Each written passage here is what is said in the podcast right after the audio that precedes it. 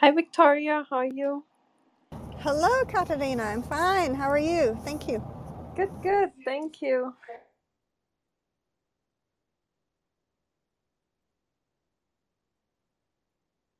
I'm looking forward to this evening. It should be so interesting. Yes, me too. I'm very excited.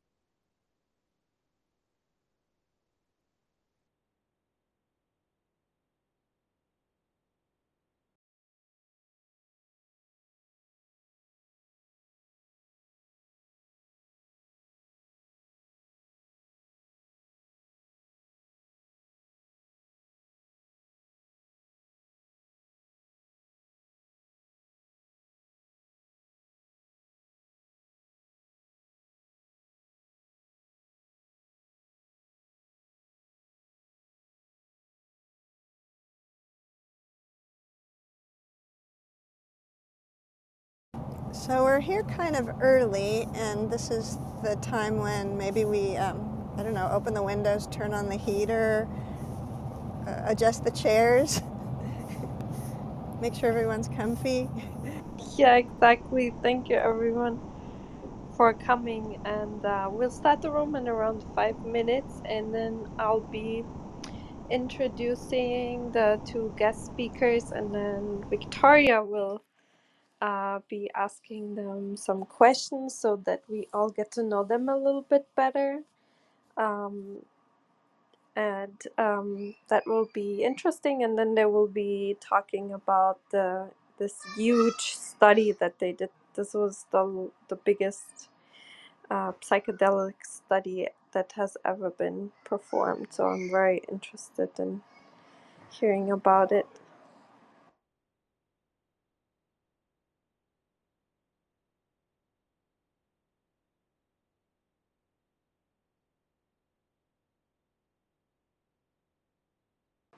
Hi, Dennis. How are you? Hi, Katerina. Very good. Hi, Victoria. Looking forward to this chat. I was reading over some of the prelim data and it was very interesting.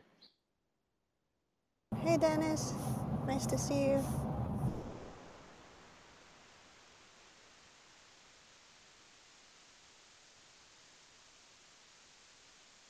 Very cool. I see some of the regulars here. Hopefully, some other people will be joining us as we get started. Um, one request if you find value in the discussions, please hit the share button. It's the square with this uh, arrow pointing out of it so that we can have more ears in here and have that going for us.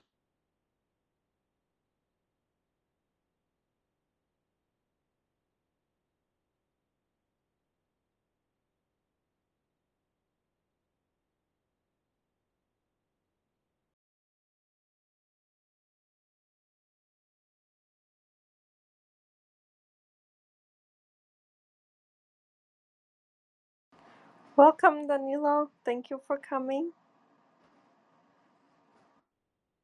Um, if you accept the invitation to speak, uh, you can. Hi, Okay, how are how about you? now? Thank you.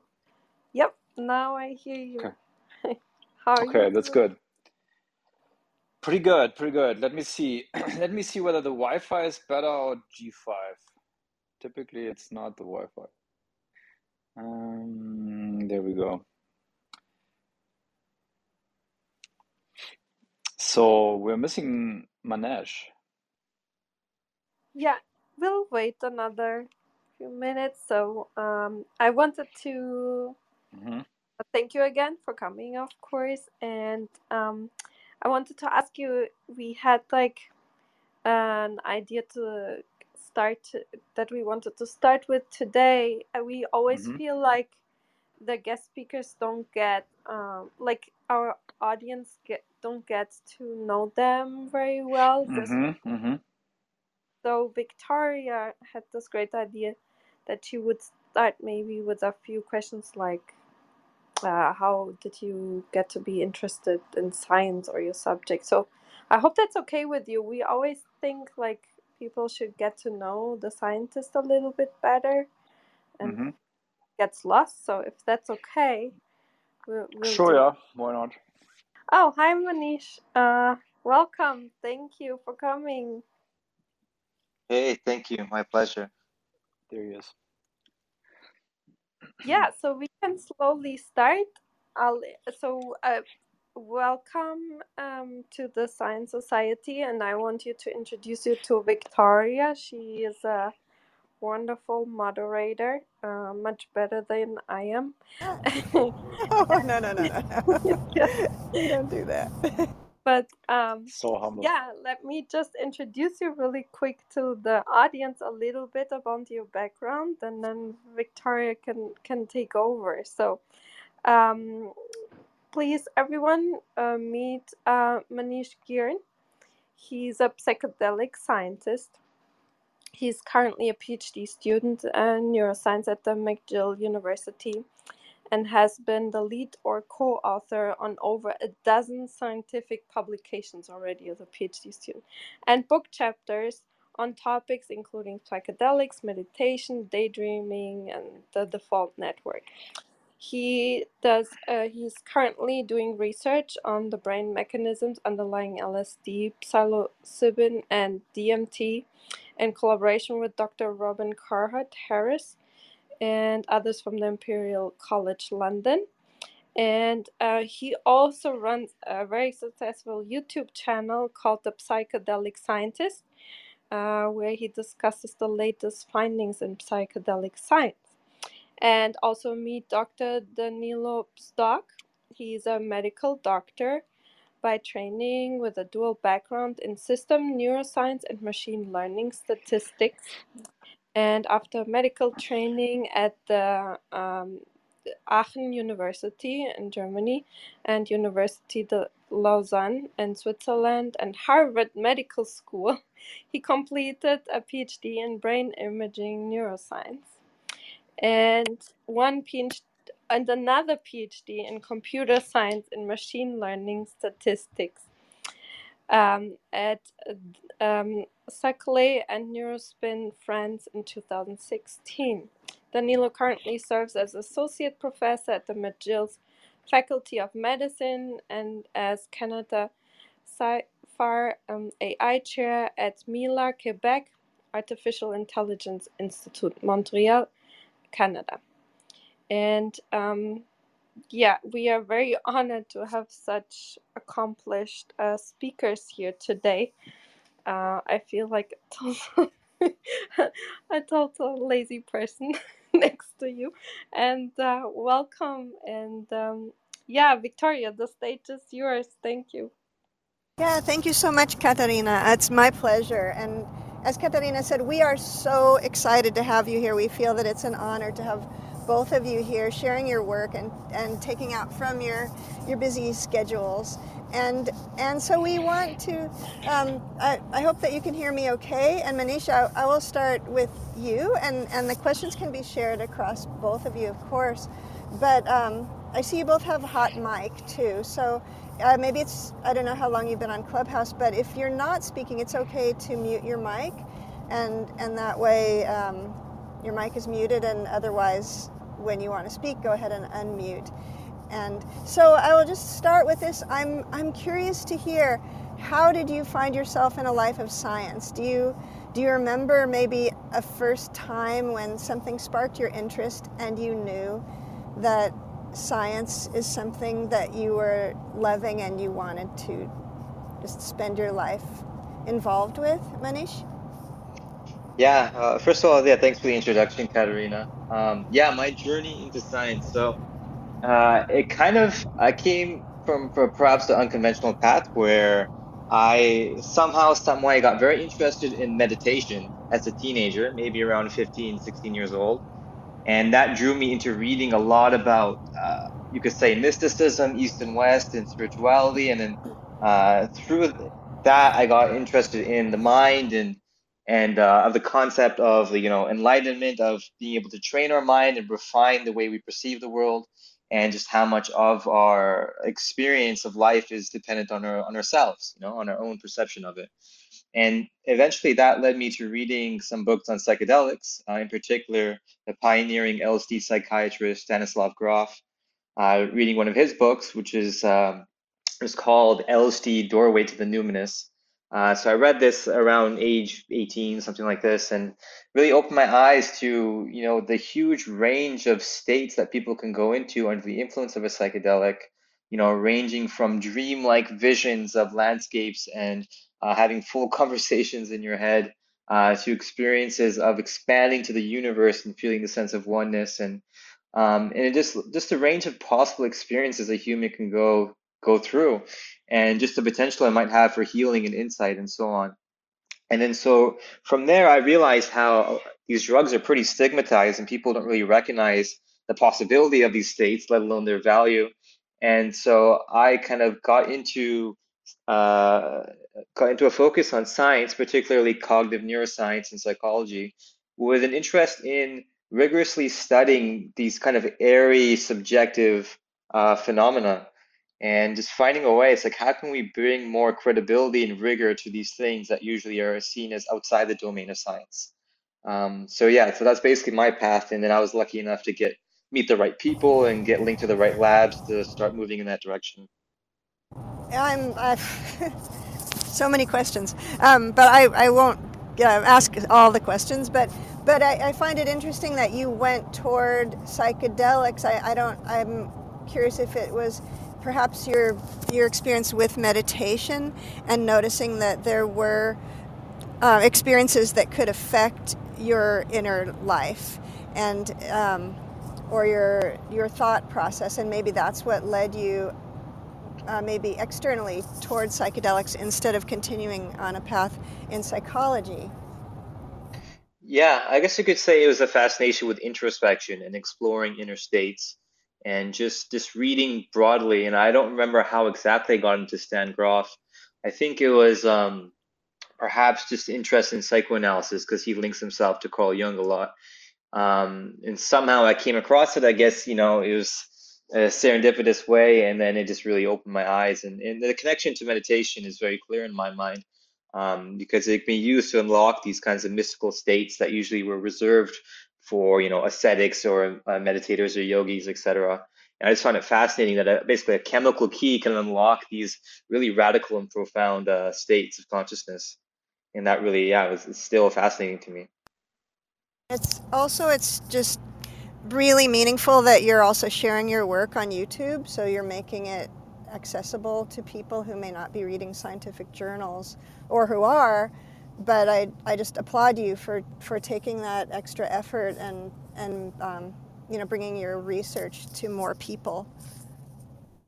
Yes, thank you. I appreciate that. Definitely. It was my intention to spread this knowledge in a rigorous way because there is a lot of pretty poor knowledge on the space as well.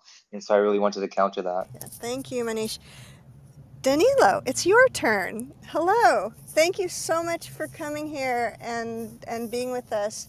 Um, in Science Society, and I'm I'm curious about your path to to your specialization. You know, when when did you decide that you were interested in sciences, and how did you find yourself where you are now? Cool. Thanks so much. Uh, thanks, Katerina, for the very generous introduction. Um, yeah. Okay. Path to science. It's it's not easy to explain in a few sentences. Uh, essentially, I was always interested in uh, getting to the bottom of things and uh, understanding underlying principles. Um, what fascinated me most, let's say in high school, was really this question: um, what what is what is fundamental about the human condition? How are humans different from other species? So that's of course a very broad and maybe unnecessarily broad question. Um, the ways I started to explore this is uh, by reading psychology, anthropology, philosophy. But somehow I thought that um, that may not be the most fruitful way to go forward. And um, I ended up starting by medicine uh, to really learn the foundations of the biology of the body. But it was always in view of going towards neuroscience later on. And this is this is also what what happened. Um, so fast forward into the future, why psychedelics? Um, my lab is not necessarily uh, specialized in psychedelics. However, we see it as a great tool to open a mechanistically defined window into uh, conscious awareness of, of humans and of human perception. And that is really what sparked our interest and of my team at uh, McGill and Mila Quebec AI Institute. Thank you. It's you know it isn't it isn't trivial to hear what your path was toward toward your work today because it, it gives us oh maybe a greater understanding when we hear more about your research and it, it just deepens the interest. And for anyone who is exploring a path in the research that you're doing I think it's I think it's helpful to hear how you got there, and it's you know it's just wonderful to hear um, maybe get to know both of you a little bit more as people you know in, included in your research. So thank you. I really appreciate your time, and and Katarina, I'm going to turn the mic back over to you. And thank you both so much. Yeah, thank you so much uh, for that great more personalized introduction. Um, yeah, the Danilo and Manesh, the stage is yours to talk, give us um, an overview over this really humongous psychedelic study. Thank you. Okay, so what's useful questions to start? I would naturally uh, talk about why psychedelics are relevant in general before we get to our particular study. Does does this sound like a plan? Yes, perfect. Okay.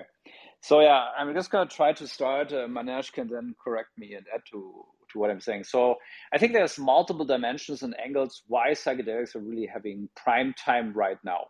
As many of you probably know, uh, it has been a taboo topic since the 60s, very little to no public funding for several decades, and now it's really coming back in a huge way. Why is that? Well, first of all, because um, of the growing realization that um, certain hallucinogenic drugs do confer benefits in major mental health conditions. And so, by this, I mean schizophrenia, uh, uh, um, psychosis, depression, post traumatic stress disorder, and so on and so forth. And what's particularly um, disturbing, the good disturbing, is that a single administration of uh, some of those drugs they can really um, induce long-lasting benefits even weeks and months later. So there is a potential to have a huge impact on the clinical treatment of um, psychiatric conditions. And that's particularly important because since the 80s, uh, there was no quintessential improvement in the, the delivery of drug based therapy in psychiatry.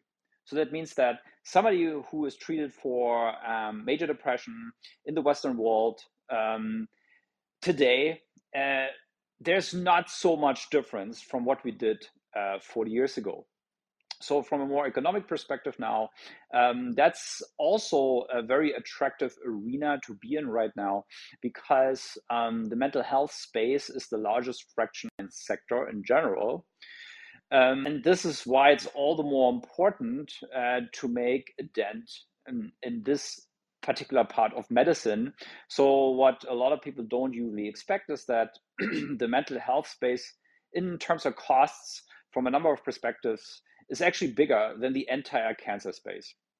So that is why now that we see promise, there's, uh, as far as I know, at least 200 startups and companies that started in that space over the last uh, five to 10 years, say. Uh, and there's, there's, there's, hundreds of millions of investments from big name venture capital companies. So as you can see, there's a lot of momentum in terms of basic science, clinical application, as well as economic exploitation. But I'm sure Manesh has other aspects to add. Yeah, I mean, definitely that was a good summary. And uh, it is really the clinical benefits on the treatment of mental health disorders that's spearheading this new uh, wave of psychedelic research.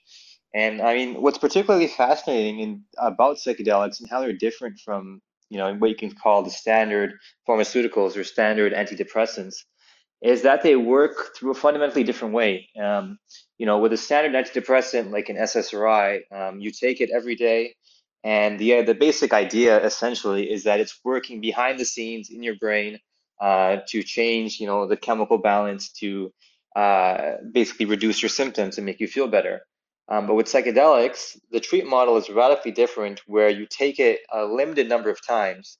So most of the clinical trials, you only take the actual psychedelic drug, like psilocybin, which is a compound in magic mushrooms. You only take it one to three times.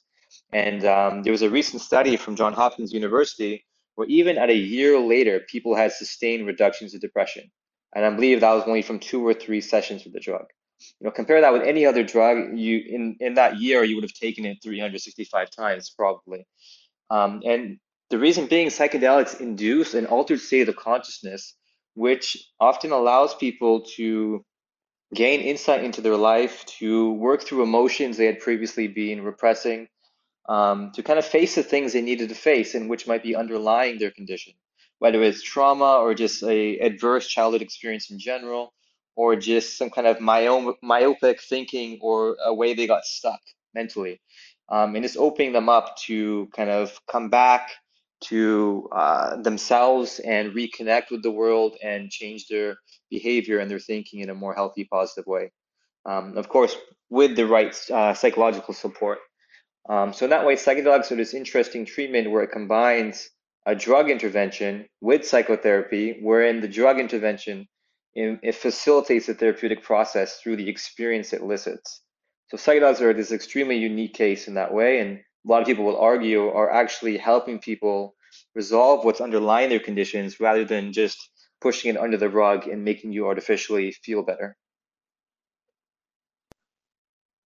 I have a quick question. So, given that um, psychedelics and all sorts of other natural compounds are classified as Schedule One, having no medical benefit, which obviously we can test here, um, how was it that these um, drugs are seeing the new development? Obviously, I understand in Canada it's a different set of regulations. Actually, curiously enough, now that I'm asking, is there is it also in the same class? Is is there no known medical or I don't really know what the legal structure is in Canada, and if nobody does know, then we don't have to get into it.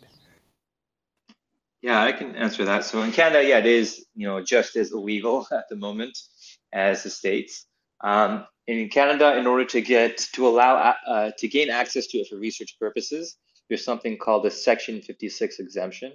So Health Canada, which is equivalent to the FDA, um, there are ways to send an application to be able to study these scheduled substances in a very controlled way and, and controlled and regulated way. And I would imagine it's very similar for the FDA, where like reputable researchers and institutions uh, could probably, through a lengthy you know, bureaucratic process, be able to gain access in a very controlled and specific way for research. And this is kind of what's been going on.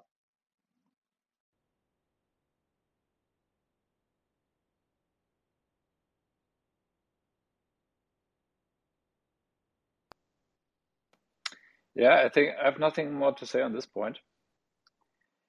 So, are we done with the general background? Why psychedelics now?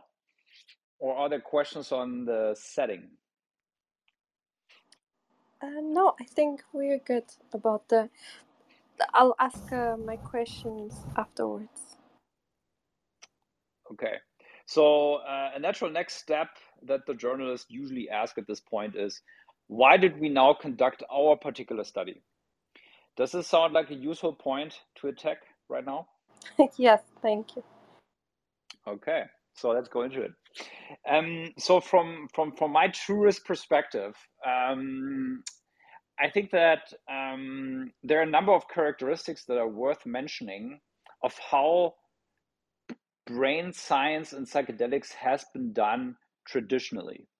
And um, maybe I'm just going to portray the nature of a particular study like that as they are still done today. So you just need to imagine that it's something that takes multiple years. It costs several hundred thousand dollars. And um, that is, for example, because it is a somewhat invasive type of study and, and this is why there is a, a lengthy and detailed and complicated um, ethics approval process.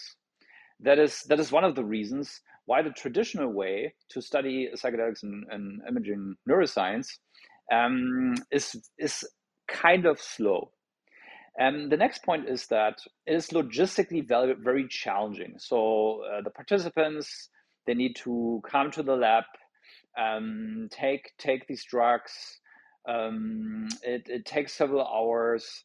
Um, it is a very controlled type of setting. I don't know how many here have been in a magnetic resonance imaging scanner before. And so uh, there's this very controlled, very specific, very um, detailed process and protocol of how to conduct these before after brain scan type of studies so with and without uh, the influence of a drug and that is at the end of the day why these studies usually have sample sizes, so number of participants that are only in the dozens.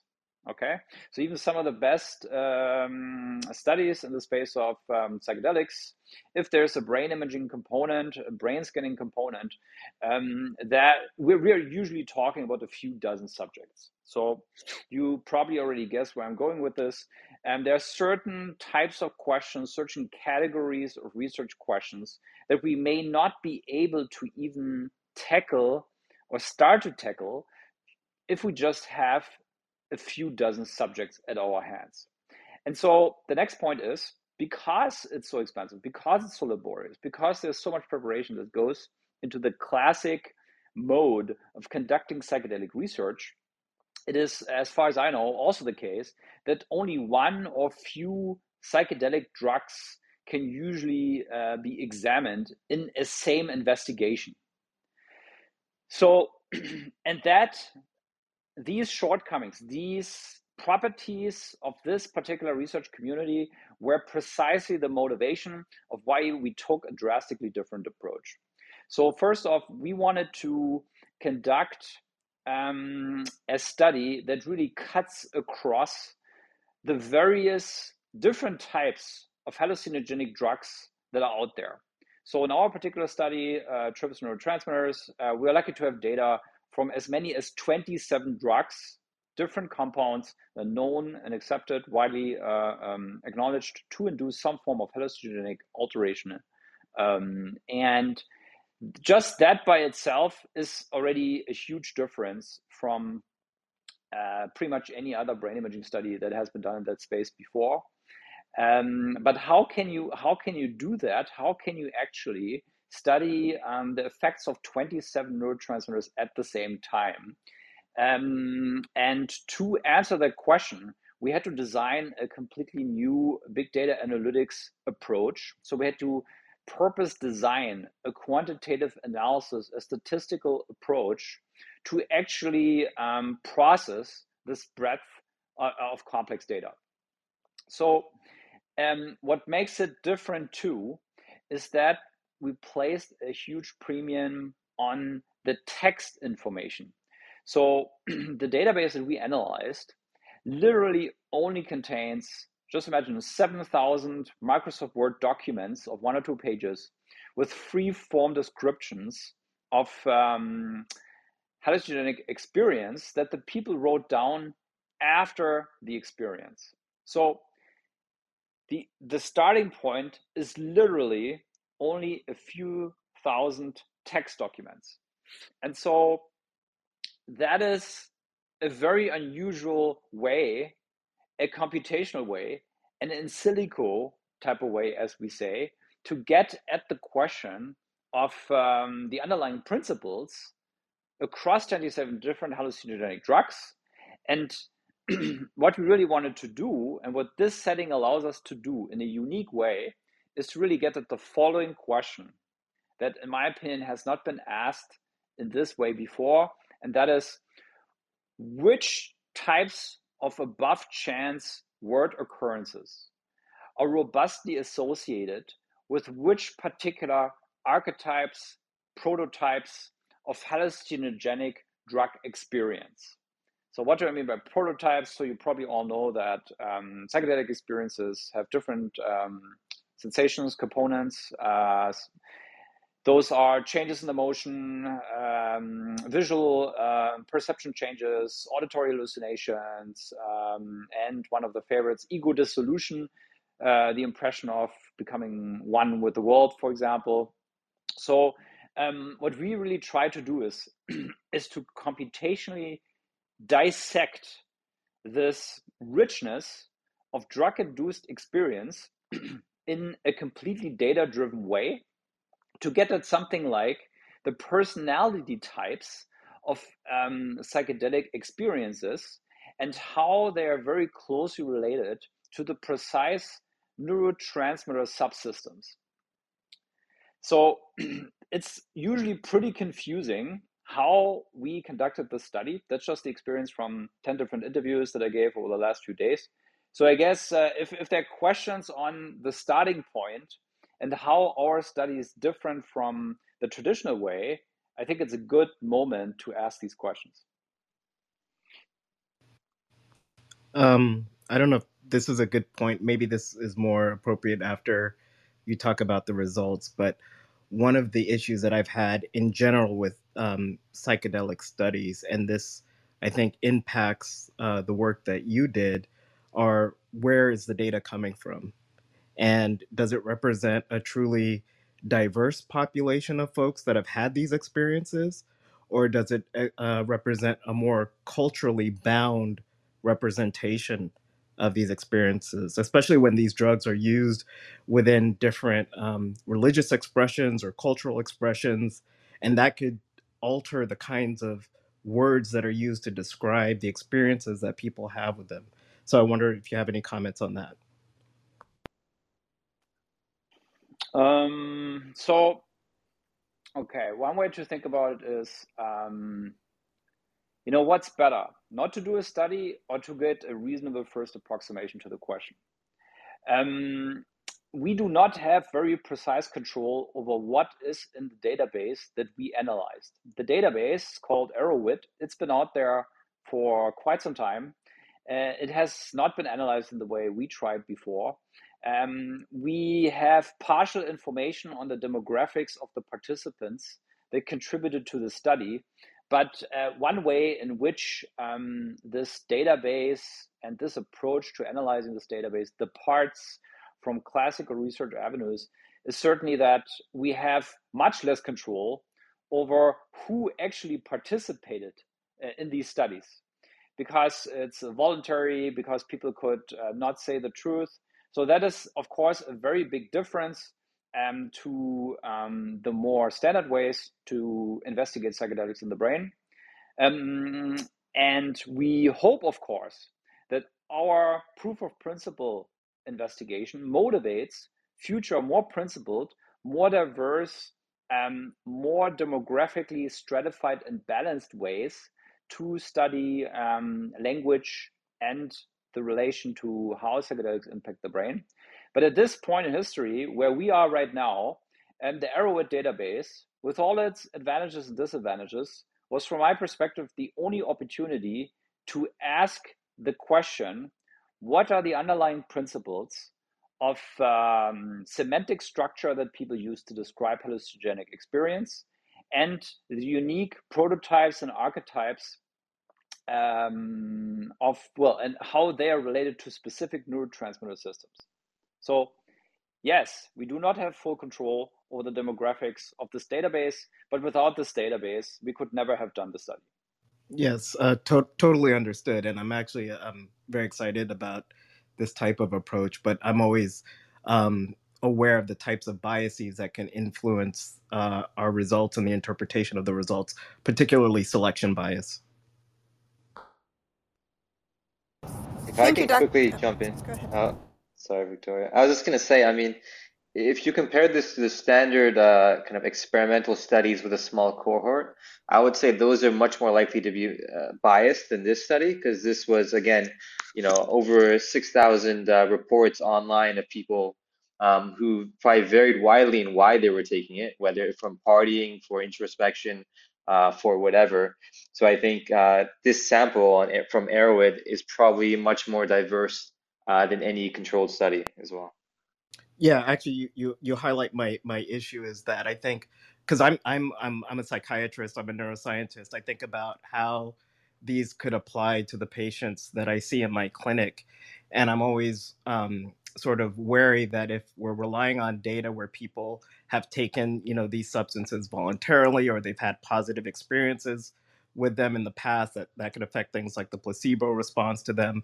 And so I'm very um, attuned to where is this data coming from and how generalizable is it? And Yeah. maybe maybe one quick point here. Um, you know, let me just compare it to a recent development in psychology, which is mechanical Turk, right? So 10, 10-ish, 10, 15 years ago, it's been still the standard in experimental psychology, inviting people to the lab, to this very controlled setting. And then suddenly there was this internet platform that allowed you to administer uh, screen-based experiments all across the planet uh, in exchange for a uh, um, well, something like a small salary on a on a per minute basis, right? Of course, um, all the psycholo- psychologists, the traditional experimentalists, they were skeptical. Um, but it turns out that um, this more um, crowdsourcing type of way to conduct experiments, at the end of the day, actually turned out to be more diverse and more balanced and more representative than a lot of the classic psychological studies that just turned out to be mostly conducted in young, late teen, early 20s, overly healthy, overly intelligent um, students that uh, were much less representative than what could be done in the crowdsourcing type of way. So that's just an example to Manesh's point that he just made. In addition, um, this study is not yet very squarely focused on the direct translation to clinical practice. It tries to pave the way, plant an important cornerstone, but um, I, this study itself does not directly speak to um, therapy directly. So this is why um, we we don't need to worry about this aspect at, at this point. I have a question. So we were discussing self-selection bias and reporting and how that may influence outcomes. It's very interesting that you mentioned that perhaps it might lead to actually more diverse outcomes. I was wondering, is there a, a analog to self-selection bias within the clinical trial or you know the formal? What am I trying to say? I think we understand what I'm trying to say. Yeah, I, I think absolutely. That that's kind of what I. That's why I'm bringing this up is because um, if you look at some of the studies that have been published out of the groups in in, in England and at Hopkins, a, a lot of the folks that are involved in the clinical trials have actually had prior experience with psychedelics, and that's why they're volunteering for these studies. That was what we found. We had a speaker um, last week, I believe it was, and they, when we were discussing the method section, that was part of the criteria because you don't necessarily want to um, take someone who's never experienced it and then ask them to be um, very good at describing what they experience. It's kind of like the first time you do anything, you kind of don't know what you're doing. I should say that while like the fMRI and other like psychological studies are usually with people who are not uh, psychedelic naive who've taken before, a lot of the cl- clinical trials are. There are multiple clinical trials where they specifically uh, look for people who didn't try before. Uh, I believe uh, I might be wrong, but I think the acel- escitalopram trial from Imperial College London had uh, psychedelic naive people in it as well. No, I, I don't think they, they were actually. That's that's one of the studies that I'm referring from Carhart Okay, group. then maybe they yeah they actually had quite a number of them. Not all of them, but quite a like I think the majority actually had experience with psychedelics before. Okay, then maybe I'm thinking about the Hopkins, but yeah, but I think the point is not all of them, but but you're totally right. I mean, again, it, it points to the infancy of the field, right? Like we want to ensure the safety in in people who uh, are less like likely to have an aversive experience first before moving on to other people and expanding the population. Because yeah, even the inclusion criteria in these studies is very very strict. Again, because it's very early early days, and we don't want to you know exacerbate somebody's illness or have an unexpected uh, aversive experience. For those who don't know what the vaults of Erowid are, would someone like to just give a brief summary? I mean, I, guess I could. Uh, I mean, basically, Erowid is this long-standing website where people. It's basically created the community of what you can call psychonauts, which is like people who explore inner space, you could say, uh, of people just reporting their experiences and sharing knowledge. Um, and it's been around, I think, uh, for a couple, at least a decade, maybe two decades. At Uh, least just a, two. yeah, at least two. And this is huge now. Uh, one component of the website is this huge repository or vault, as they call it, of trip reports with all the drugs you can ever think of and probably would never think of um, in all variety of ways. So it's just this huge crowdsourced, um, yeah, vault or repository of trip reports. Yeah, if I may add, um, or I I may add and then ask the question. So I did uh, some uh, everyday language analysis for um, uh, assessing different mental states too, and I started with. Uh, I didn't start with. I went ahead um, later on and went through um, data analysis of different online forums because I. Um, I read and I agreed that kind of this anonymous, uh, voluntary way of sharing was the language um, was way more honest uh, than in this clinical research um, settings where doctors and um, people that perform studies because um, I felt that um, the uh, participants, if they like the people that perform the studies, they really want to do well and make a good impression. So it kind of, my point of view, distorted the data a little bit. And then when you look at the forums, when people are frustrated or um, or in like everyday situations where it's just hard, uh, the language was um, because I also did the honesty uh, analyzer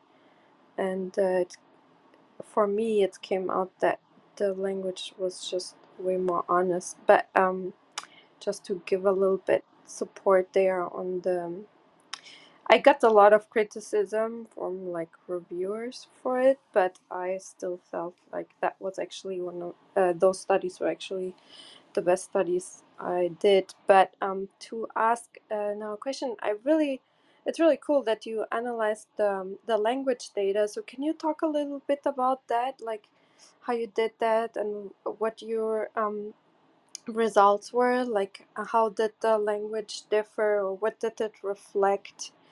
Um, I think that's really interesting to me at least. Okay, there seem to be two separate questions here. The first is, how did we actually do the text analysis? And the second is, what are the results? Um, let's maybe start with the first one. Um, so, what's unusual um, is that um, we had a two pronged approach in the first step. Um, I already alluded to this. There are two sources of knowledge. The first is um, literally the unstructured Word document type of documents um, on the one hand side, and then on the other hand side, we considered not the drugs themselves, but their known pharmacological properties. So just imagine that we simply ignored uh, which drug is which, what their names are, and so forth. We just represented each drug as um, a set of, of molecular binding affinities to 40 different neurotransmitter receptor subtypes. So those are the usual suspects dopamine, serotonin, and, and so forth. And so how did we how did we bring these two quite different types of data and information into context into contact now? And that is by um, machine learning tools that uh, we translated from a field that's called natural language processing. So we um, adapted tools from natural language processing to get a hold of the um, deluge of text information from these 7,000 reports. So the way you can imagine this is um, like an Excel sheet where on um, the the y-axis, the rows, it's uh, the reports. So you have seven thousand different rows, roughly, and in the columns you have a specific word in each column. So where do these words come from? So this is all in a in a data-driven fashion. So we essentially look through all the reports and we build a list of all the notions that are mentioned at least once. And we perform a number of cleaning steps, um, such as we remove words that are very often used in English language and are therefore not indicative so much of the semantic meaning and and so the first step is to really arrive at two two big matrices or two big tables if you will. Both of them have 7000 rows. One of them has in our case 14000 columns. That's the words.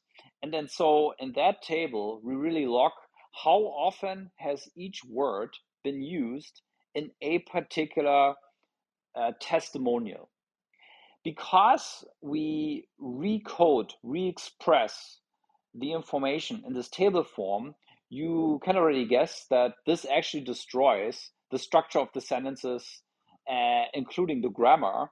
But this is one of the most common ways, most common starting points of natural language processing NLP type of pipelines. So we have this one table. On the other hand side, we have another table that includes the, the neurotransmitter receptor affinities that I already mentioned. So you have again 7,000 rows because those are the, the testimonials. And in the 40 columns, we have um, the pharmacological um, indicators of how likely a drug is to bind to each of the 40,000 receptors. So any questions up to this point, because it's very important to kind of that everybody's on the same page here. Any questions up to the point where we rehash, re-represent, restructure the data in the way I just described? I think that was very clear. Very clear. Okay, good. So you have these two hand sides, and now we do something that that is the key idea probably, which which hasn't been done before. So again, we we ignore which drug is which. We just have this 40 dimensional representation of their binding profiles uh, across the neurotransmitter verse in the brain, if you will.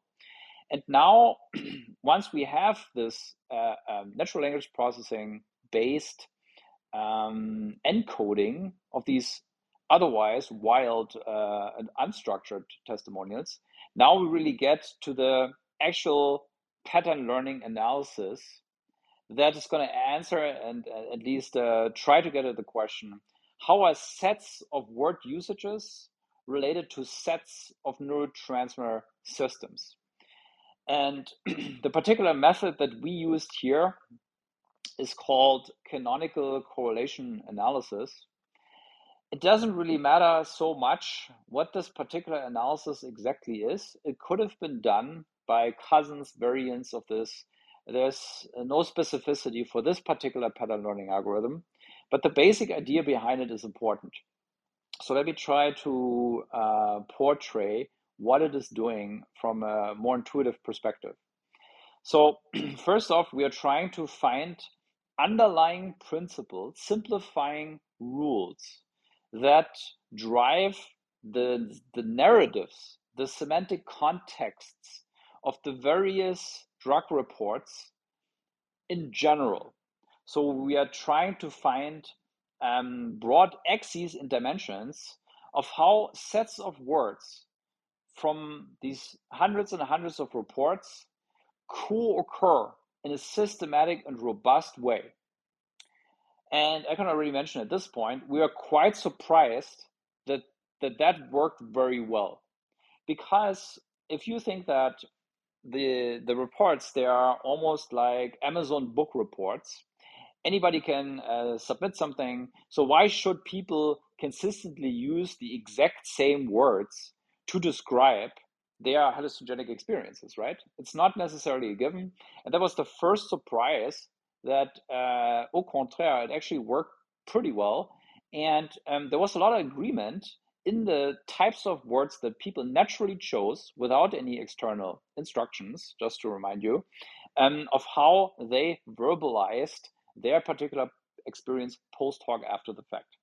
So, but it's more complicated than this because we have the same search for general principles underlying axes dimensions in the receptors on the other side, on in the other Excel sheet I just described too. And the trick is that these two um, search processes, they're directly coupled with each other. So we are not just looking for what are the driving principles of what words are used together to describe hallucinogenic experiences. We are also not asking what are the underlying principles and sets of neurotransmitter receptors that are inducing hallucinogenic states. No, we are asking which underlying principles in the semantic contexts across the 7,000 components are most robustly coupled with the underlying principles of neurotransmitter receptor combinations. So, how are sets that explain most of the variation across 14,000 words most uniquely linked to sets of neurotransmitter receptor subsystems? So, everybody on the same page up to here? Yes, perfect. Okay, that's good. So let me add one more aspect now for this particular um, this first step of two uh, in the analysis. So um, the additional point that there uh, that still comes here into play is that um, we're not just looking for one underlying principle on each side, on the receptor side and on the semantic side uh, of these data, but we um, use an approach, a so-called latent factor approach, that allows to find several modes of um, co-variation between the receptors and between the word usages that are mutually complementary with each other. So let me um, let me uh, resort to the analogy to personality again. Many of you probably heard about the Big Five personality model, right? An acronym uh, mnemonic for this is ocean, uh, conscientiousness, openness, uh, extraversion, and so on and so forth. And I think we can all uh, agree that we can situate every human being on these five axes of being more or less extroverted, being more or less open, and so forth. So, given this model of five major personality traits, we can situate each human on this five dimensional, five axes dimensional graph, and each person would be a dot in this particular way to think about it. By analogy to personality, this is exactly what we did just in the example of hallucinogenic experiences and receptors. So we asked, are there maybe several of these prototypes that are complementary to each other and uncorrelated with each other that together describe the overall experience. So, and that is important uh, just to recap because, um, as I'm sure you know, uh, psychedelic experience has all these different aspects to them. I give some examples. Um, hallucinogenic uh, uh, alterations of auditory perception, visual perception, being submerged uh, emotionally, um, losing the boundary between self and the world, uh, space time distortions, and so on and so forth. What we try to do is can we actually tease those different aspects of the psychedelic experience apart to um, come up with a collection of the underlying elementary experience components. And so to make the turn to the results now, we were again surprised, uh, I'm happy to admit, how well that worked. Because indeed, the first prototypes of these core variations between sets of 40,000 words, words and um, sets between these 40 neurotransmitter receptor subsystems, they did indeed capture um, these classic aspects that people naturally describe to be mixed in seemingly random ways in the particular um, anecdotes of hallucinogenic experiences. Okay, so I hope I made roughly a good job of explaining this first of two steps of the analysis. Yes, Daniel, I think that was a really good, great explanation. Maybe I can just give the very, very bare bones uh, summary in case you may have lost some people. I think how, how, how I might say it is that, you know, basically what, what you guys did was uh, find how sets of receptors um, and, you know, how sets of receptors relate to sets of testimonials, sets of trip reports. So, you know, and then you can view it as a set of receptors which are being activated, and then a set of trip reports which correspond to specific drugs. So you get groups of drugs in the end which relate to groups of receptors. And then you can go further a step and see what words were most common in those drugs that are associated with the receptors. So, so therefore, you eventually get this plot, as you can see if you guys looked at the figure, where it's linking sets of drugs in different proportions to different receptors in different proportions, and then the words that are most common in those sets of drugs, which again relate to those receptors. So it's again linking sets of reports across different drugs to sets of receptors in the brain. Hopefully that was helpful.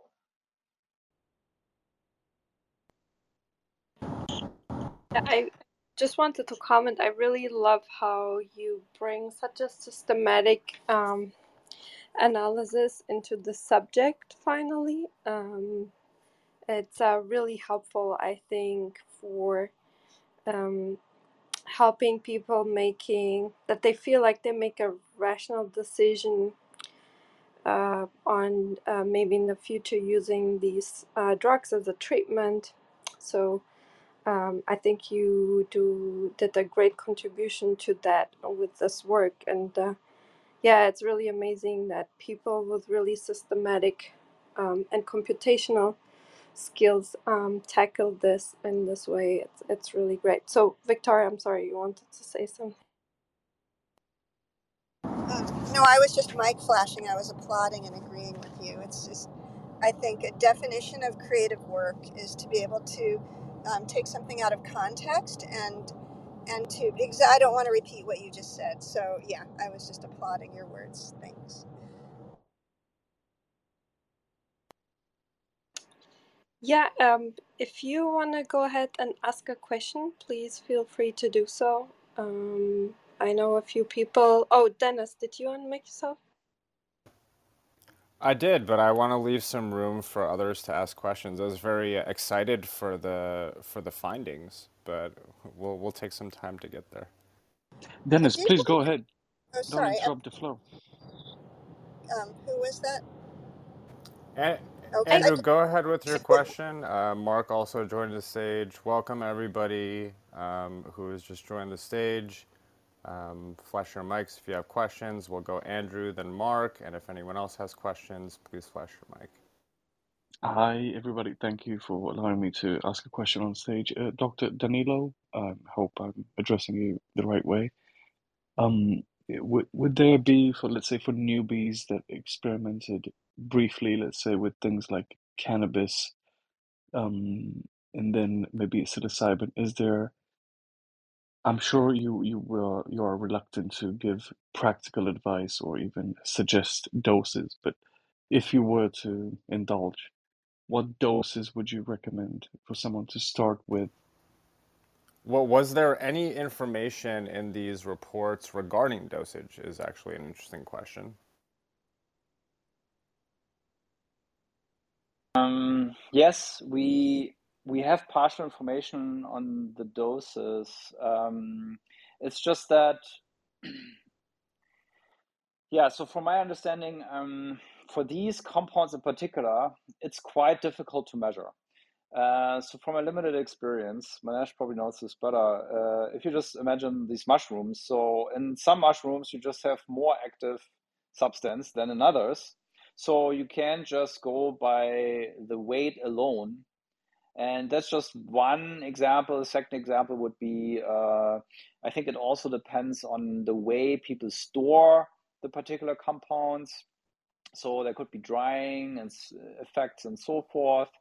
So, so it really depends on a number of Oxidation. factors. How much active, how much active uh, substance is actually in a particular um, psychedelic uh, substance. So from from my perspective, it's it's not actually so easy to know how much there's going to be in a particular in particular dose in front of you, even if the the the the weight is correct. Okay, assuming that the weight is correct, and since it's all self-report, we can't be hundred percent sure that the weight is correct.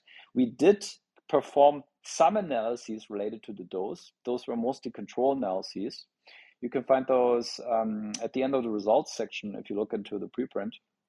But um, the the combination with the doses is an interesting aspect, but that's that's not the main focus of our present study. To get back to the first question that we had, uh, okay, I'm a medical doctor, but I'm certainly not qualified to give practical advice on um, consumption of these substances um, here in this context.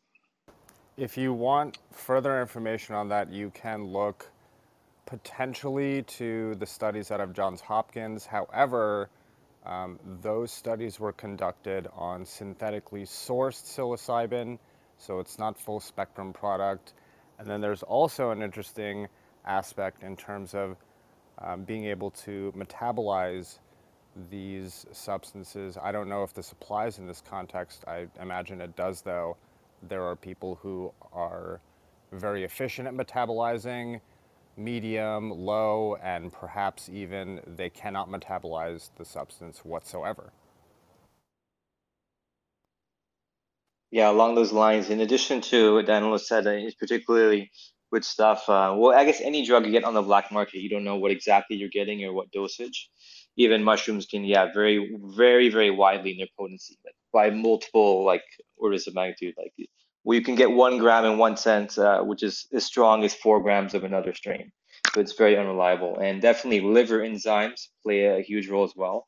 There's a particular family called the cytochrome P450, which really, if you have a certain gene polymorphism in relation to that, you can, you can really ramp up your sensitivity to a psychedelic. Um, and hmm. there's also other differences in personality and just the density of receptors in your brain, which also can change it. So it's very tough to make generalized uh, recommendations on dose. You just have to be very careful and always mm. start start lower. Manish, I have a question for you, and then a brief question for Danilo, and then I'll stop myself. I will not uh, take the mic over again. Um, Manish, I was inspired with this following question from basically your bio.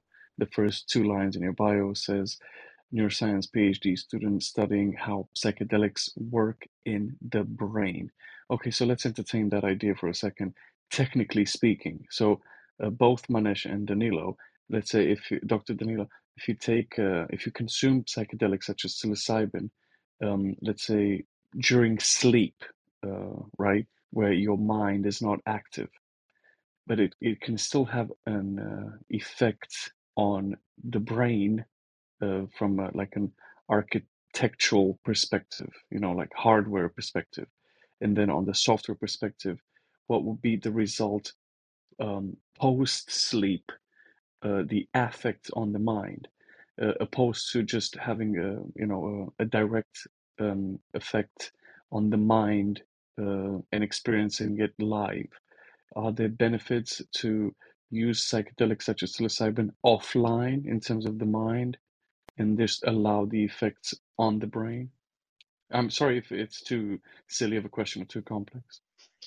No, I understand what you're saying. I mean, there there um, are some interesting studies, I think, from the 50s and 60s with LSD, giving it to people uh, while they're sleeping or right before they sleep, and uh, it's been known to induce REM sleep actually, and induce basically dreaming uh, in a state of kind of uh, a sleep stage associated with dreaming and a kind of uh, paradoxical wakefulness in your brain while you're sleeping.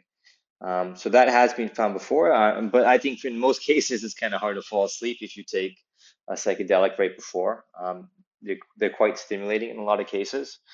And, and the other point you're making is essentially the question of is there stuff that psychedelics are doing behind the scene, independent of experience, that can be beneficial?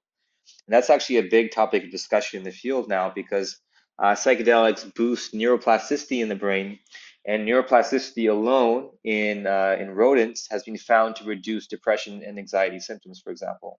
So the thought is, you know, independent of the psychedelic experience, psychedelics seem to be able to possibly reduce these symptoms of depression. Um, and so that very much is a possibility. But uh, in any case, you, are not you're not going to be able to avoid the experience, at least with psychedelics as they are now, because um, it's going to induce the experience if you ingest it, and that's going to be a part of the effect it has on you psychologically.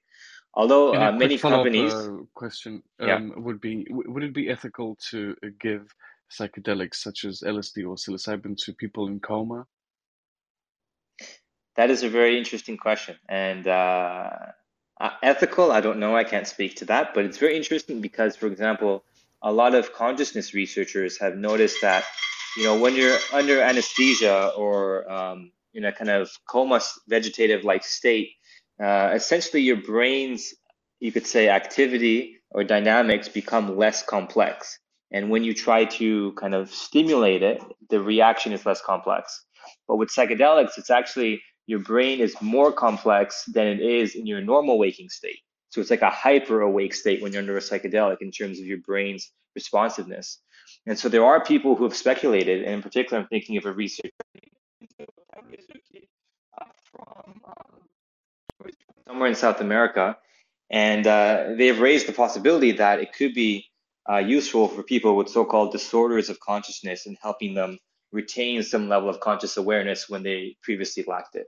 But this is very much the frontier and it hasn't really been conducted yet. And there are ethical hurdles, but it is actually, uh, in principle, something that be possible in the future.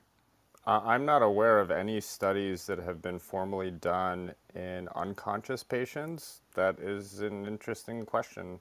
I had a comment about the sleep. So that's interesting that you say that induces uh, REM sleep in the because I always I had this theory, my own theory, uh, just to put it out, there, um, that maybe I thought because psychedelics put you like in this a very intensive state, um, uh, mental states, that maybe people that have very very intense dreams are kind of um, have kind of a natural way of inducing these states and are kind of protected from mental health disorders. And interestingly, this uh, last week, there came a paper out that actually uh, said they pinpointed four genes, I think, to um, people that have really uh, good quality of sleep, and that in that subpopulation, um, they are very protected from mental health disorders and also later on uh, neurodegenerative disorders such as dementia and Parkinson. I thought it was quite interesting, and that you mentioned that uh, I didn't realize that uh, these uh, psychedelics could induce these uh, REM states. Thank you for that. Fascinating. Do you happen to recall any of the genes that those were? Oh, I have to look it up. Um, it's somewhere in my Twitter. I'll... Okay, we'll we'll get back to that point. Yeah. I was going to say, Katerina, that makes a lot of sense clinically when looking at the impact of SSRIs on sleep archi- architecture and REM sleep in particular, where you see um, basically uh, delayed REM latency, but patients will subjectively report more intense and vivid dreams. And and um, the other folks on the stage can correct me if I'm wrong, but I think some of the um, uh, neural circuits that are engaged in REM sleep are also involved in some of the clinical responses seen in um, the psychedelic trials. They work off of some of the same receptors, so it, it stands to reason that they would have the, some of the same effects. So, um, serotonin receptors, for example, right? Yes, that, that's my understanding. But I, I'd be curious to, to hear from the authors of the article too. Yeah, I can't say much about sleep. That's just not my area of expertise. Um, I agree that um, sleep is often a problem, mental health conditions. Um, so now you can ask what comes first. Uh, maybe there's some uh, interaction going on. Um, I agree that neurology, uh, neurodegeneration, for example, Alzheimer's, um, impaired sleep is definitely contributing as a risk factor towards um, people developing that condition. That's that's all I can say, but uh, I can't really put it in the context of uh, psychedelics myself.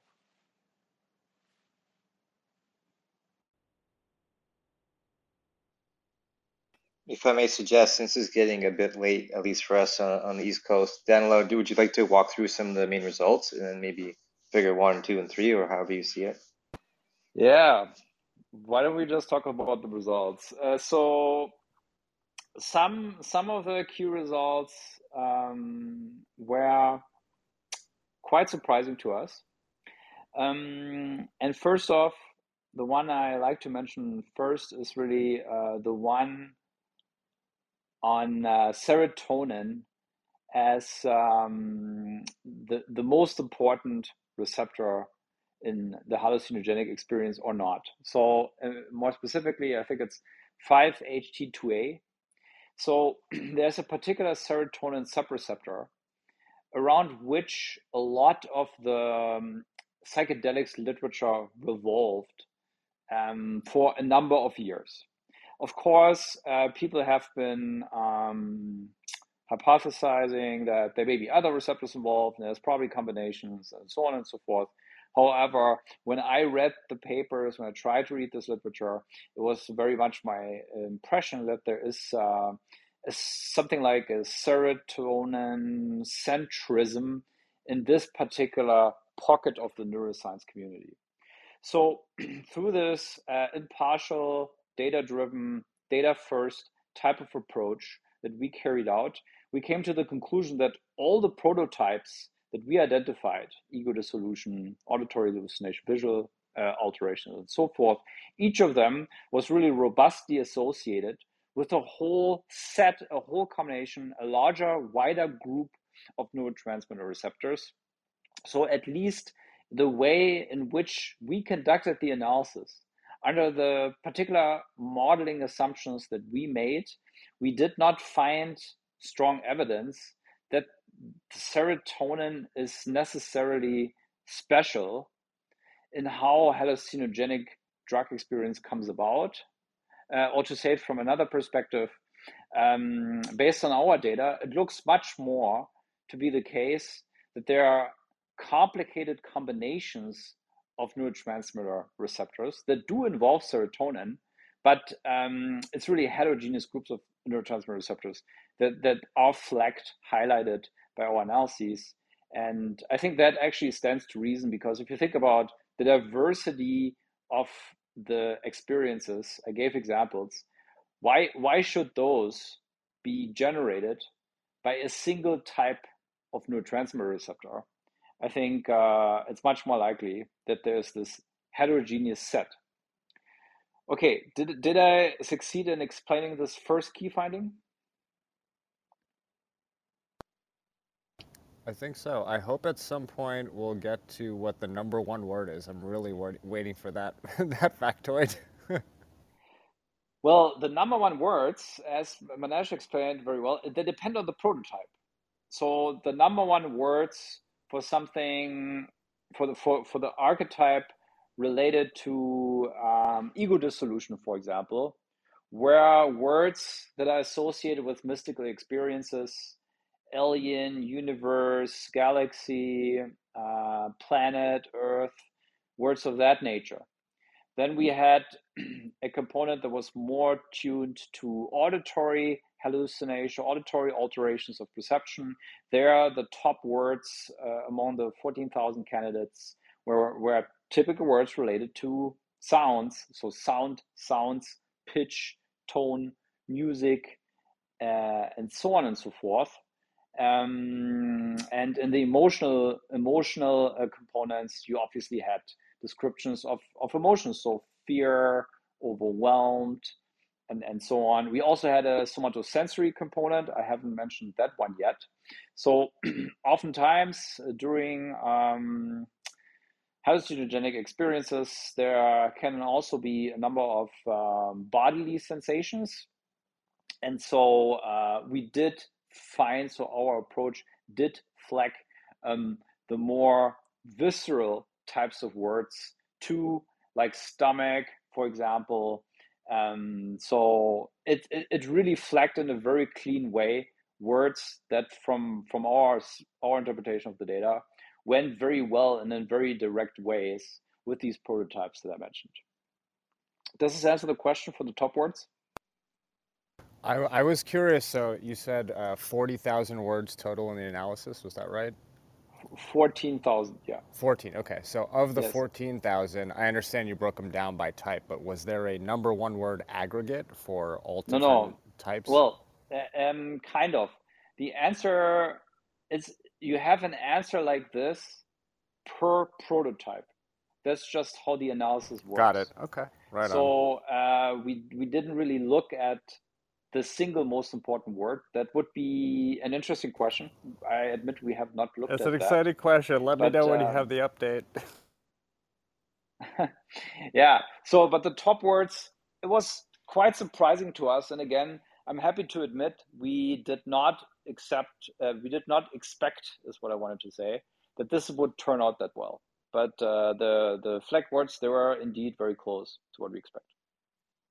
Can I can I comment on the on the main Sure. finding as well? Uh, so I'm I'm I'm I'm not sure if everyone saw the paper in the first figure. Um, so perhaps this is what you guys were trying to ask of Danilo, and maybe uh, the question framing was was uh, not ideal, I guess. Um, but like the first, so the first prototype, as Danilo was calling it, which links uh, different drug reports to different receptors. Um, so the words most associated with that. So these prototypes have two sides to them, uh, two axes. So you could think of it as a spectrum from one end to the other end. And so the first one, which explained the most uh, variants, or just explained the most in terms of the trip reports and drug receptors, was something on one end, which was visuals, was the biggest word, and the other end was reality. So so is really interesting to me, uh, thinking about the phenomenology of psychedelics. Um, so like, so the side with visuals had other stuff uh, as well, but it seemed to more so uh, relate to kind of sensory processes, like feelings in your body and your perception.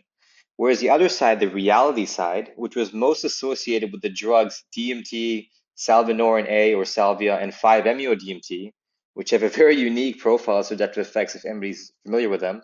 Um, the words associated with those were reality, universe, uh, space, uh, inhaled, because you smoke all three of those, uh, world, consciousness, breakthrough. Um, and so this is essentially, uh, in my mind, uh, you know, Danilo and the crew who uh, wrote this paper framed it as ego dissolution, but perhaps another way to view it is it's separating kind of sensory phenomena of sensory perception from the experience that your reality itself has been displaced or translocated or something like this. And uh, this is a very common type of report you hear with DMT and salvia and 5-MeO-DMT, and also ketamine, which are ranking high on that side uh, of the reality. And so basically, this main dimension of difference across trip reports and across tra- uh, trip reports and receptors is separating the experience of basically breaking, feeling like you broke through into a different reality and um, and lost sense of your your initial existence. And even the word entity is pretty high on that list. And it's a very common experience of people for people to report under DMT uh, of experiencing this alternate, you know, uh, dimension, if you will, where they contact entities and feel like they're communicating with beings. Um, far out, but like, hey, research has studied this. And for example, uh, Chris Timmerman, who's a postdoctoral researcher at Imperial College London, has uh, did his PhD on DMT and characterizing these types of experiences that people have. And so it's fascinating that the main way of separating was visual sensory phenomena versus kind of you know, almost dissociative re- reality translocation uh, expansion experience associated with other drugs. So I found that to be particularly fascinating. Wow. It's actually really interesting how you raised this parallel of several of those class of substances was inhaled and then the word was also associated with it. So, yeah, interesting correlation, huh? Uh, yeah, thanks uh, for Manish uh, uh, uh, adding this uh, exp- explanation of the background. So for the figure one, I'm actually looking at the paper. It would be great. That, I mean, probably the um, Dan, Dan, Danilo has explained before, which I missed. The for the visual, the, the two columns w- words uh, on the left of the figure one. The uh, as I understand, figure one is for the factor one, which is uh, ego dissolution. The ori- uh, uh, at the beginning, I heard you say it seems to me machine learning type of a approach is a bag of words. You just scramble all the structure, right? Structureless bag of words. But now uh, there are two of them, at least two layers. How do you uh, decide on these, uh, uh, the blue and the uh, uh, red? Yeah, that's that's a part that is uh, naturally hard to explain from our perspective, um, and it's part of the reason why we resort to this personality trait analogy.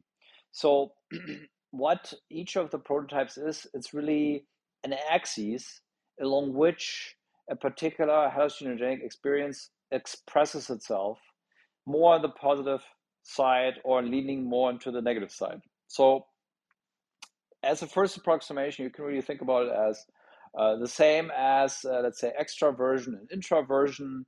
Um, it just describes the aspect of extra introversionness. And one pole of this axis has uh, very extroverted people, and the other extreme of that axis has uh, flex or, or characterizes people at the opposite. Does it have to do the with the interpersonal relationship aspects or intrapersonal relationship aspects? The self-talk or the way we communicate with others and interact with others?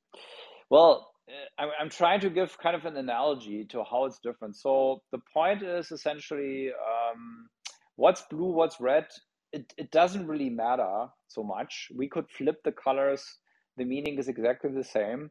Um, it's more about um, what are the words, what are the receptors that get flagged at the very extremes. It doesn't really matter which is the plus or the minus or, or positive or negative or whatever. It's just it's just about the fact that if you establish one axis, one prototype, one archetype of hallucinogenic drug experience, it can express itself. It can be very present, or it can be very not present. So I hope this this roughly helps. I hope this roughly answers the question. So I in have uh, another among these question. Um, I'll wait. Uh, Frank, please. Uh, yeah, thank you, uh, Mhm. Andrew. The uh, so among the fourteen uh, words, how many how many uh, are blue? How many are red? Um, well, just imagine it's roughly half. It's roughly half Okay, half. great. Thank you. So the uh, uh, that's very interesting. The uh, so for the figure one, the uh, could you like uh, use one example? For example, the I believe you said serotonin, the red on the on the top or right, uh, the uh, SHT2A, and the blue bottom is the D1. Uh, How how how how do the uh the, these uh so apparently uh, these two uh are the extremes, right? So they they they probably very exemplary to in, your uh uh. Uh, uh, uh, uh, research uh, methodology, like mapping to the uh, brain area, cortex area. Um, so let me let me put it this way. Um, the biggest strength is also maybe the biggest weakness of this approach. So why why am I saying that? So um, we can only identify groups of transmitters that go with groups of words. So of course they are um, relevant in a continuous way, right? Each receptor is relevant to a particular extent, and each word is related to a particular extent. But um, what this approach, what our study does not answer, is the, the unique contributions of a single receptor or the unique contributions or the unique associations and linkages of a particular word usage with, with neurotransmitter receptors. Because I understand that, that that is your question. We can only talk about constellations of them. Yeah. Uh, Dr. Danilo and Manesh, I have a question for you too. Um, a bit of disclaimer. Um, at best, this will sound taboo. At worst, it will sound controversial. But let's not kid ourselves. We're talking science here. We are mammals, and uh, let's say from a B.F. Skinner-esque uh, perspective, uh, provided that we are mammals, what does what role does libido play? For example, you know, um, there's a phenomenon called uh, postcoital dysphoria, and um, we know that there is a euphoria, um, um, you know, in anticipation of uh, sex. Uh, but for example, is there any difference to be made between uh, libido as a drive, sexual satisfaction, let's say postcoital, and um, the uh, effect uh, psychedelics has on us pre or post uh, sex. Um, again, provided that postcoital uh, dysphoria is a real phenomenon. what, what, how many times was sex mentioned in 1400, uh, 14,000 words? Maybe not sex, but libido, I, I would say, is the continuum.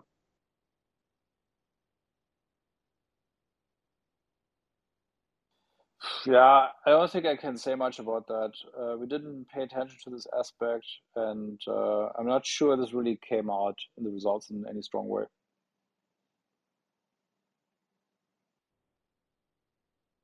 Manish? Uh, I mean, this is yeah, certainly not something I can comment on. I'm not. I don't believe of any research being done on that, or uh, in Let's particularly. let's do some research, gentlemen. Be, be beyond the scope, beyond the scope of the study, for the time being. Perhaps, perhaps you can update us if you find anything of that nature. Uh, by the way, we have uh, Wissam uh, down in the audience. I think uh, he will, um, you know, um, participate to the conversation and add value. For sure. Um, just to check in with Danilo and Manesh, how much time do you all have um, with us left? I, I do um, personally a bit over time and uh, ready to wrap up very soon. I do have to go. Okay. Uh, you know, you can you can um, if you need to go, feel free to go. We we're very pleased to have you, but if you gotta go, go for it. Danilo? Yeah, maybe one or two um, final questions. Okay, that sounds good. Um, moderators, are there any uh, final questions at this time? Um, Flash your mic. yeah, thank you. I did want to add because Danilo, when when you began your talk, you had said you had I think based it on this is what the journalist had asked you before, and I wanted to assert this is your talk. So if there was something that you had wanted to bring up that we hadn't thought of asking, then please do. Great prompt. Yes. Is is there anything we haven't touched on that you feel is important? Yeah, uh, let me maybe emphasize one thing that I alluded to in the beginning already. So, um, I really think that psychedelics are this formidable tool to study conscious awareness changes. So, why is that? because the because the the big C word, consciousness, that's that's of course a very broad notion. It's something that's very hard to define. We have not made final uh, definitive progress on how to best define uh, these very challenging notions.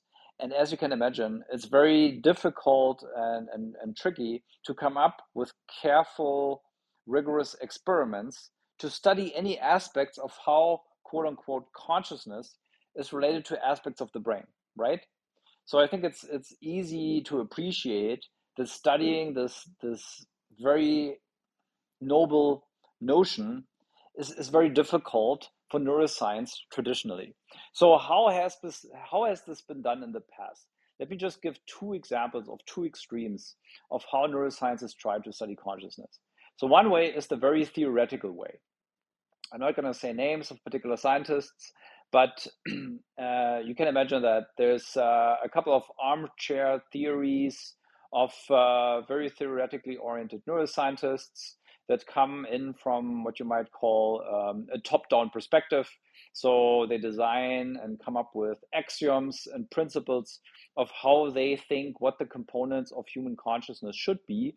However, a big weakness of these theories of consciousness, of a lot of them, is that they are not really falsifiable. So that means that um, they are so abstract, they are so out there, if you will, that it's very difficult to define experiments that could definitively verify or falsify aspects or the overarching theories. So we can not really bring them into contact with the actual experiments that we can do in organisms. So that's the very theoretical pole. The other pole uh, would be attempts to study conscious awareness of sensory stimulation. So, as a very quick example, um, other scientists who shall remain unnamed in this context, they have, for example, uh, administered subliminal stimulation.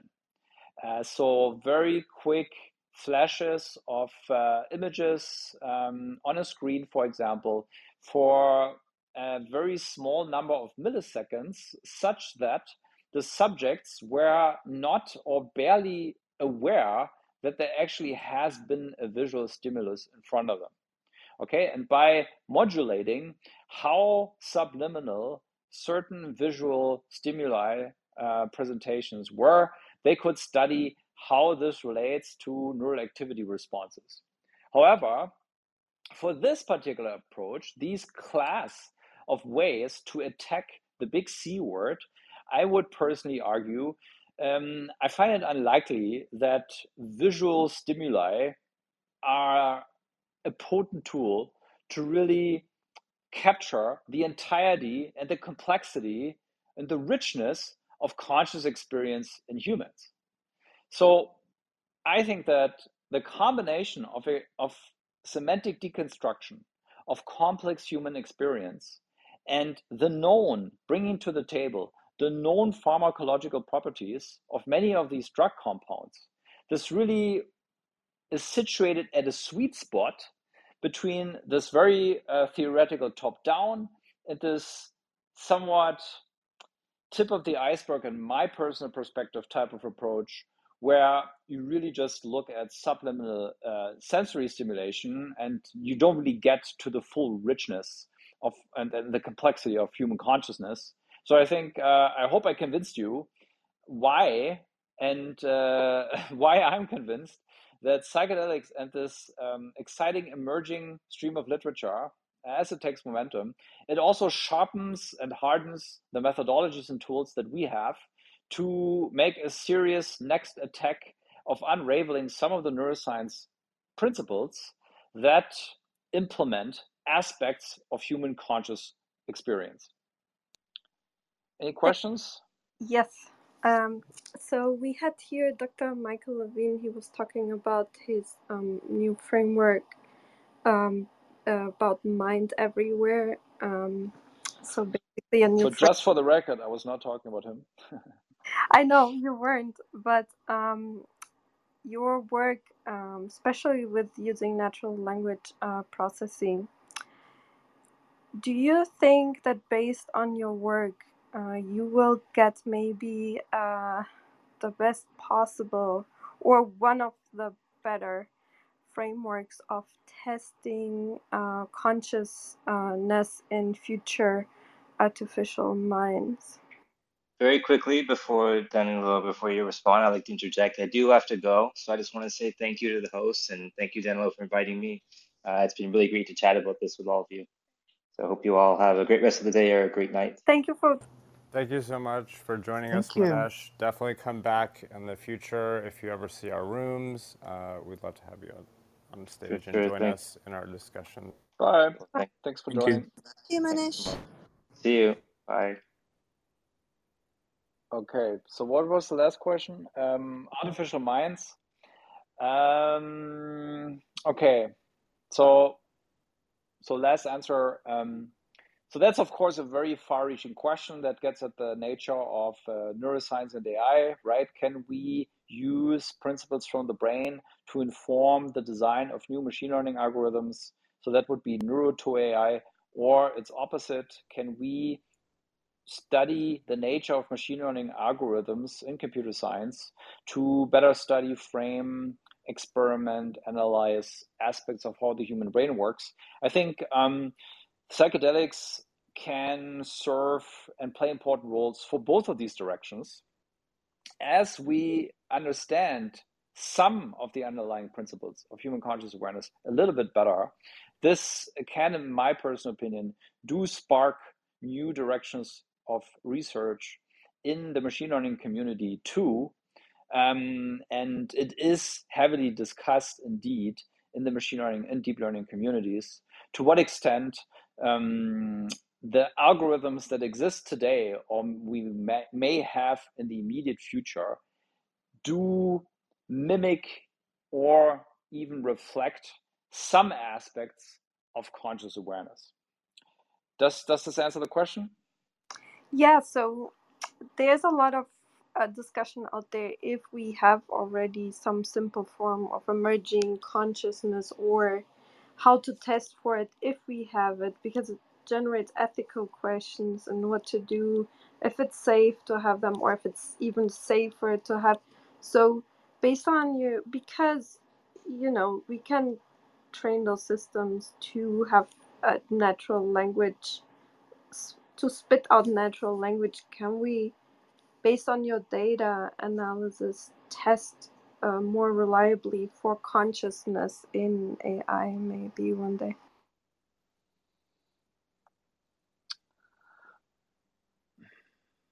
Yeah, I, I'm not sure I can really add more than what I said in my previous answer. To yeah, honest. thank you. Yeah, I think it covers it covers that one too. Yeah. in my opinion.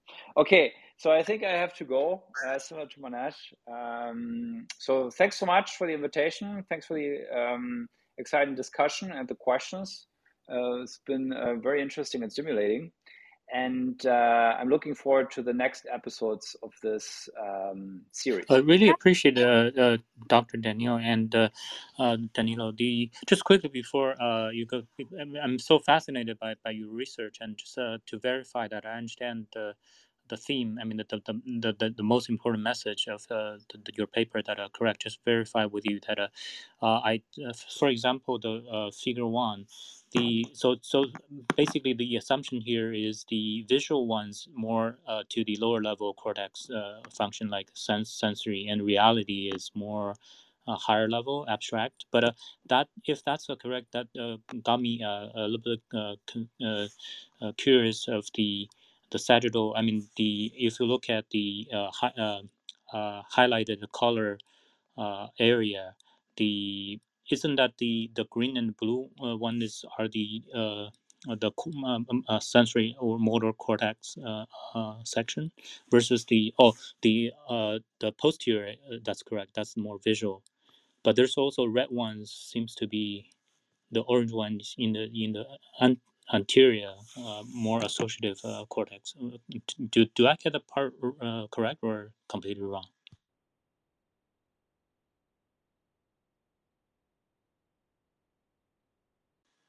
hello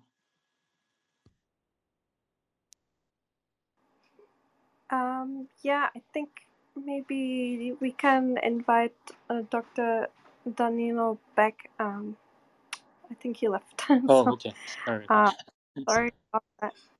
Yeah. Um, so, yeah, thank you for all the great questions today. I think this was a really, really interesting study. It has so much data. We would probably, as Dr. Danilo said, more episodes of this um, topic to discuss all the data now because I think we got mostly to how they did this and why, but not really. We didn't get to do a deep deeper dive into the data itself. So we should definitely. I'll reach out to invite them back and um, yeah, thanks everyone.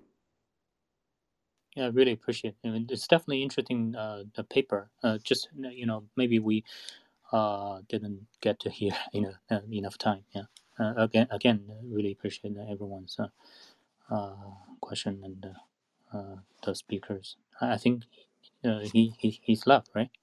But he's uh he, his profile still there. yeah, I think they were tight. Yeah, So he uh, yeah, he gave you. us the outro, and he's out. And let's uh, let's wrap up the room. Yeah. Yeah, yeah, I'll definitely invite them back.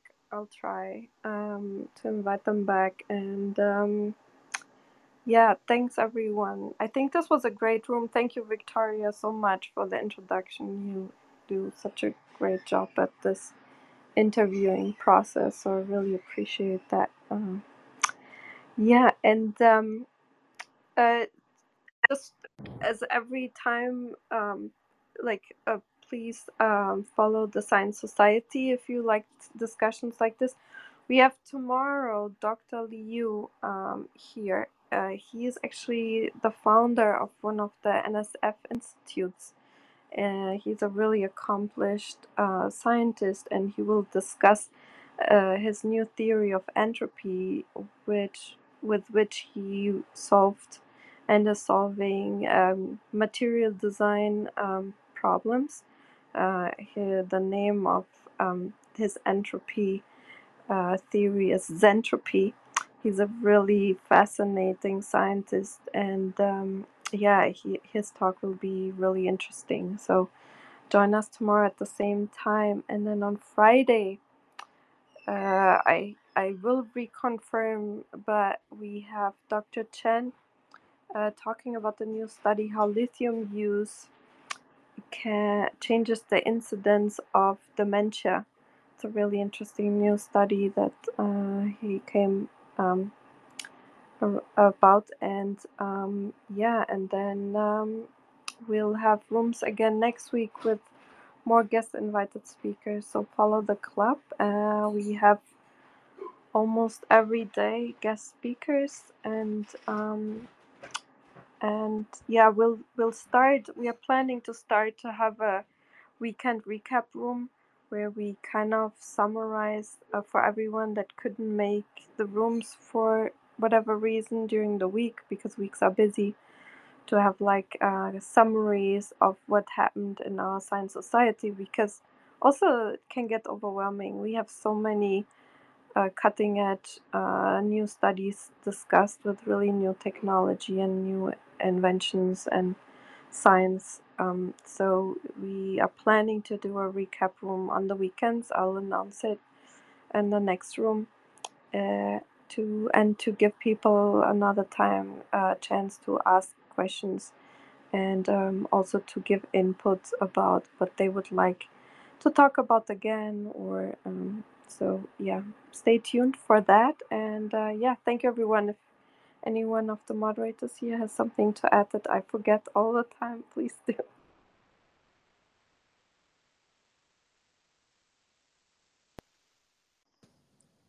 Thank you. just f- fo- follow the club. Uh, there's Science Society on top. I was trying to click back to find my mic. But should make the mic. The team needs to make the mic follow whichever screen we're on. Um, I'll go make that suggestion. So yeah, thank you. This was great. Thank you, everyone. Follow the club. yep thank you and uh, see you again or hear you again um, soon so um, close the room in three two one bye everyone Thanks, everyone.